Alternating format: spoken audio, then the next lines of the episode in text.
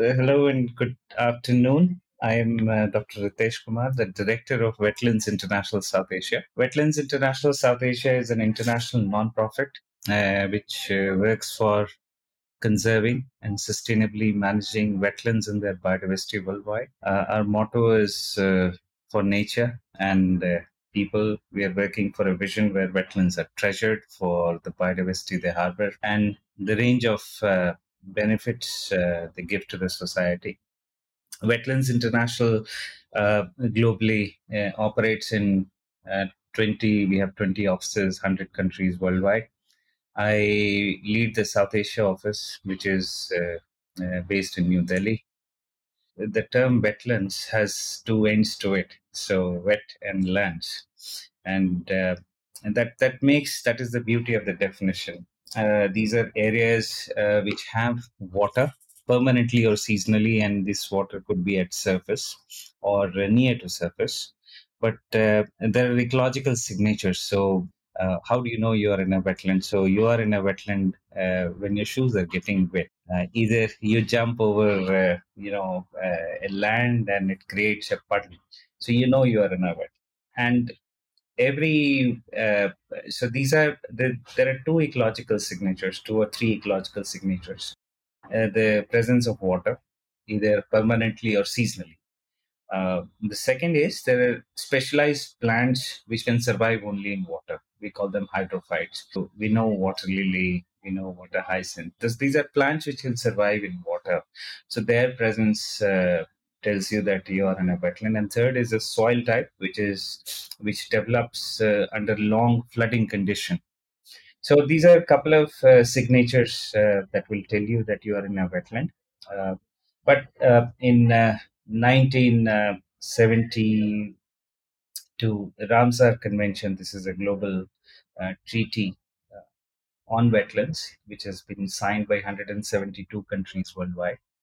But uh, that gave a very uh, wide scope of definition, which talks about any body of water standing or flowing, uh, uh, you know, salt or fresh water uh, is is a wetland, uh, provided on the seaside when you move to the sea, the depth uh, at the you know at high tide does not uh, is is less than six meters. Now six meters uh, you would ask me what happens at six meters and what does not happen at six and a half meter. So, uh, Ramsar Convention uh, came out of interest for water birds, birds which require wetlands to survive, and it was presumed that uh, uh, birds which can dive in the coast can dive no below than six meters.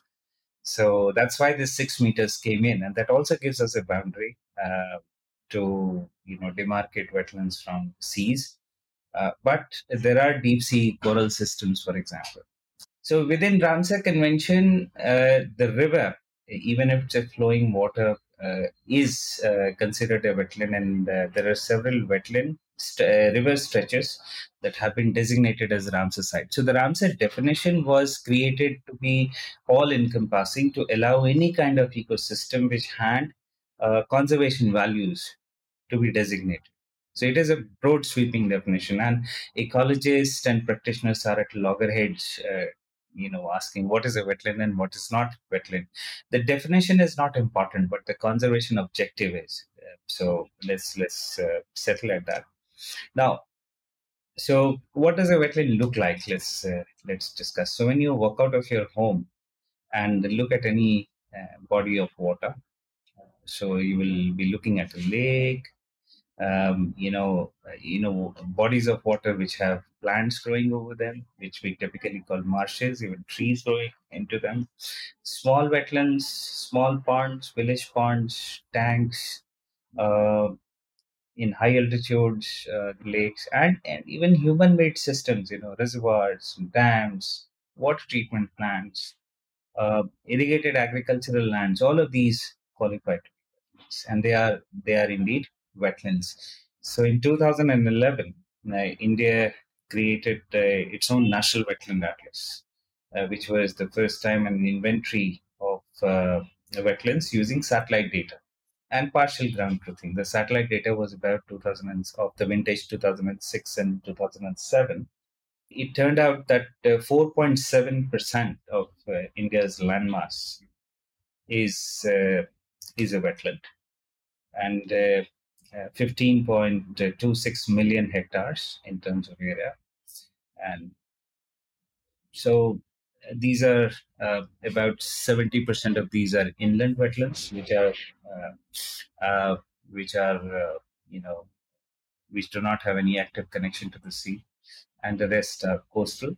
In terms of number we are looking at 7.7 uh, lakh wetlands. The beauty is india is a country of small wetlands so of the 7.7 lakh wetlands 5.5 lakh wetlands uh, are of an area which is smaller than 2.5 hectares. Now, again, you'd say, why did we go ahead with this cutoff of 2.5 hectares? So, since we were using remote sensing, uh, remote sensing uh, has uh, a, a resolution beyond which it cannot detect an area and that area was cutoff area. The, the data that was being used allowed it to be confident on any area which is beyond 2.5 hectares, but below 2.5 hectares, it was identified as small wetlands. So, all said and done, India is a country of uh, small wetlands. In all landscapes uh, of India, I must say, wetlands are present. Right from uh, Trans Himalayas, glacial lakes, to the coast where you have mangroves, uh, coral reefs. Eh, in central Deccan, these are in the form of tanks. In the Ganga Brahmaputra basin, these are the form of uh, marshes, lakes. So when the river moves, it creates lots of uh, floodplain wetlands. When a river expands and shrinks, it creates an area which is inundated during floods. All rivers have large floodplain wetlands, and the ones of Ganga and Brahmaputra and their tributaries are uh, pretty special because of their size. In the northeast, again, uh, um, you have multitude of uh, oxbows, tanks, depressions. In Loktak, in Manipur, they are called as parts uh, so everywhere we use have a, um, our own um, you know terminology for wetlands and that is possibly one of the difficulties where people say ah is it this is a lake not a wetland. Or this is a johar not a wetland. This is a tank and not a wetland. So wetland is an all encompassing definition. What we are seeing is these are types of uh, wetlands that we are referring to. There are i think uh, every language every terminology uh, has a connotation for, for wetlands.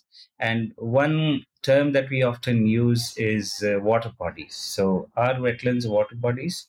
I would say yes, all water bodies are wetlands, but wetlands are not just water bodies. Now, let's look at uh, the term water bodies uh, talks about an area where water is stored. There are several wetlands wherein water passes through. For example, if you look at on the coastal side, you have mangroves. Now, these are areas where uh, if you go to uh, Pulicat, you move down to Point Calimere in Tamil Nadu or Sundarbans in West Bengal. So these are uh, trees inside wetlands. These are specialized trees which have uh, their roots uh, which are standing outside water, uh, outside soil.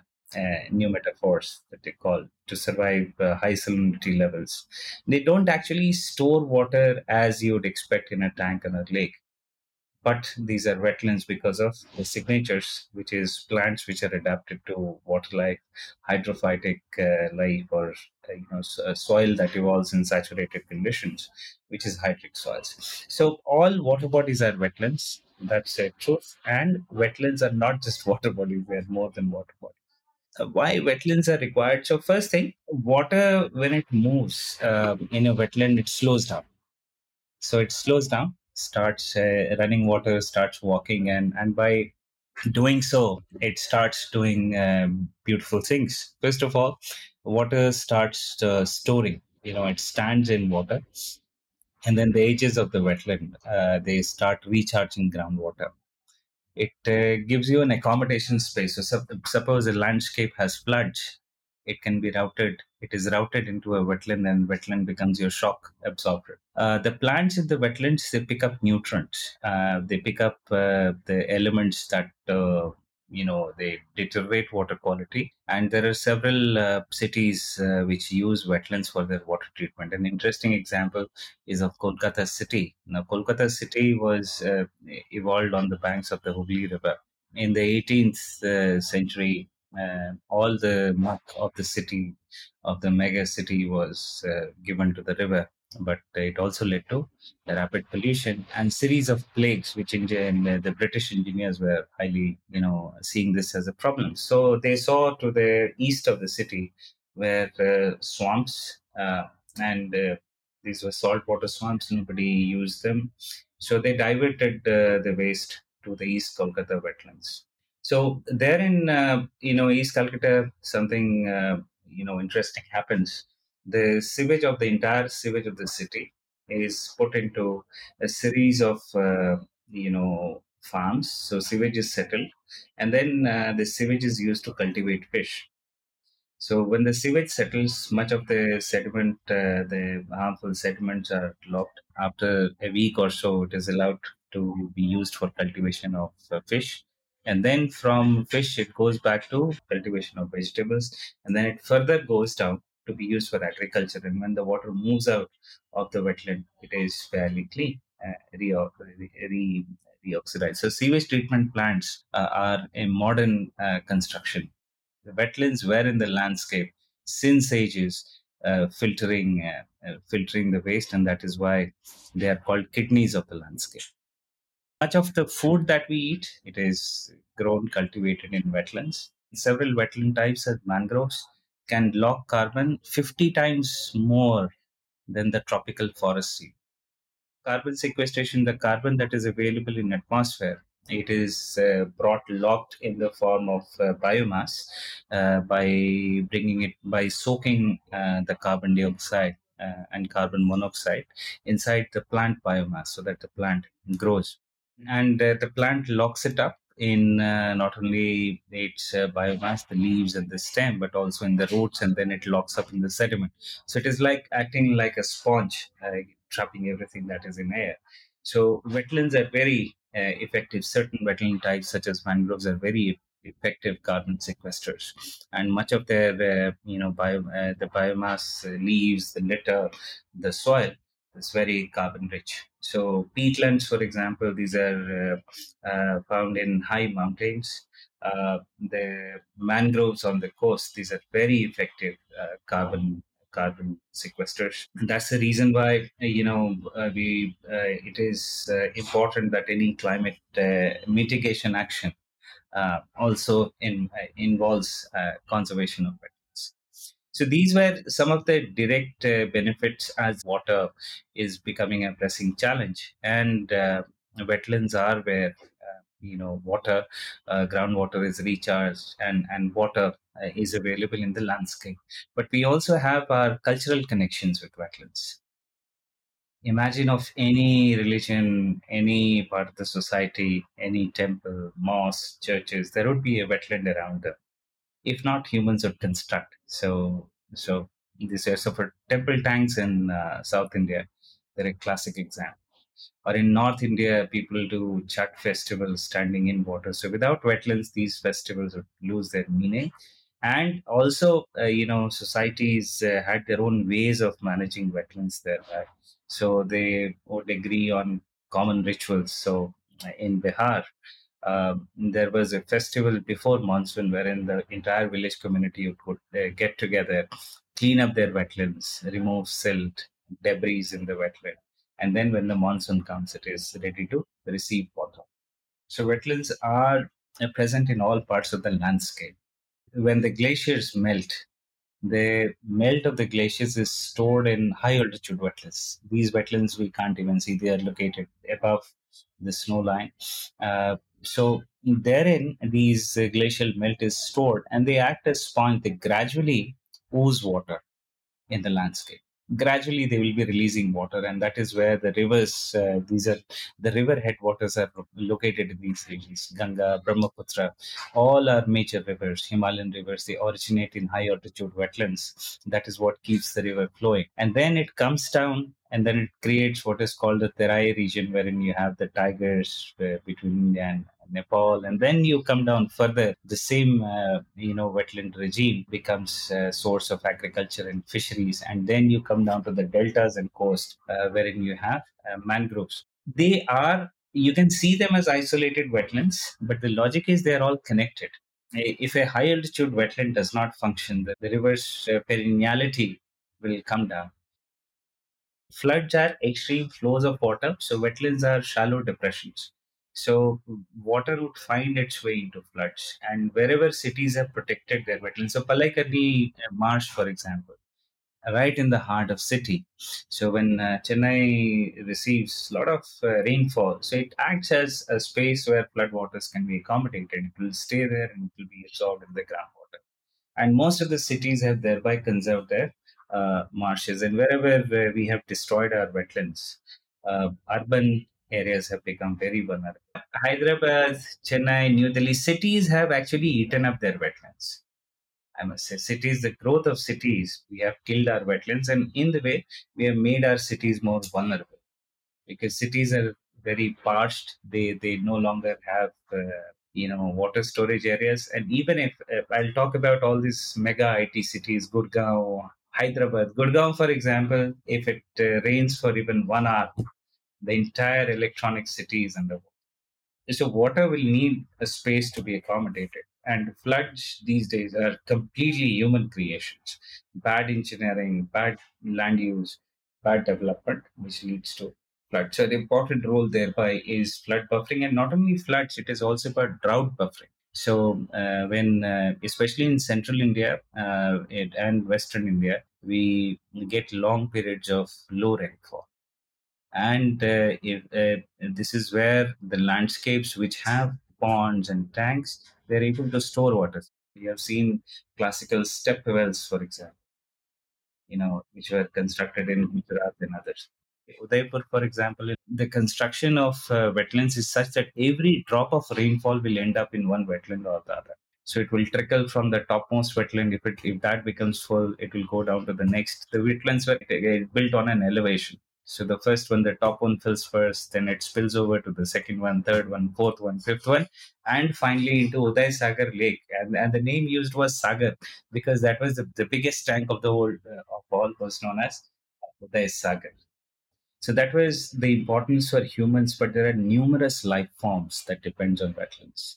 Numerous, I would say, wetlands are where uh, life has evolved. It is believed that uh, the first form of life evolved around wetlands in Africa. And uh, uh, most interestingly, migratory species, uh, when uh, the temperate regions, the poles become very, uh, you know, cold, water birds, they start moving out and they move out to the warmer regions, which is where uh, India is, to the tropics. And on the way, their migration, they use wetlands as their hotels. They would, they would come to a wetland, stay there for some time, gain energy and then fly and uh, this is called a flyway as we have uh, highways you know so there are flyways. So these are imaginary routes. Uh, not imaginary but these are routes through which uh, migratory waterbirds they travel from the tropics all the way uh, from the temperate region to the tropics and back. So india is a part of central asian flyway and we receive anywhere uh, between 200 migratory bird species, water bird species in a year. Uh, sites like Chilika, they receive as many as 10 lakh migratory, you know, water birds in a year. Or if you go to Vembanad Kol in Chennai in Pallikaranai, so these this is winter is the ideal time. This is where you know the the poles would be very very cold. So they're arriving in all parts of India. They will go from here to Sri Lanka and then uh, when it becomes warmer here so towards uh, february they will start flying back to with their children. And a single bird can travel up to 12000 or 13000 kilometers non-stop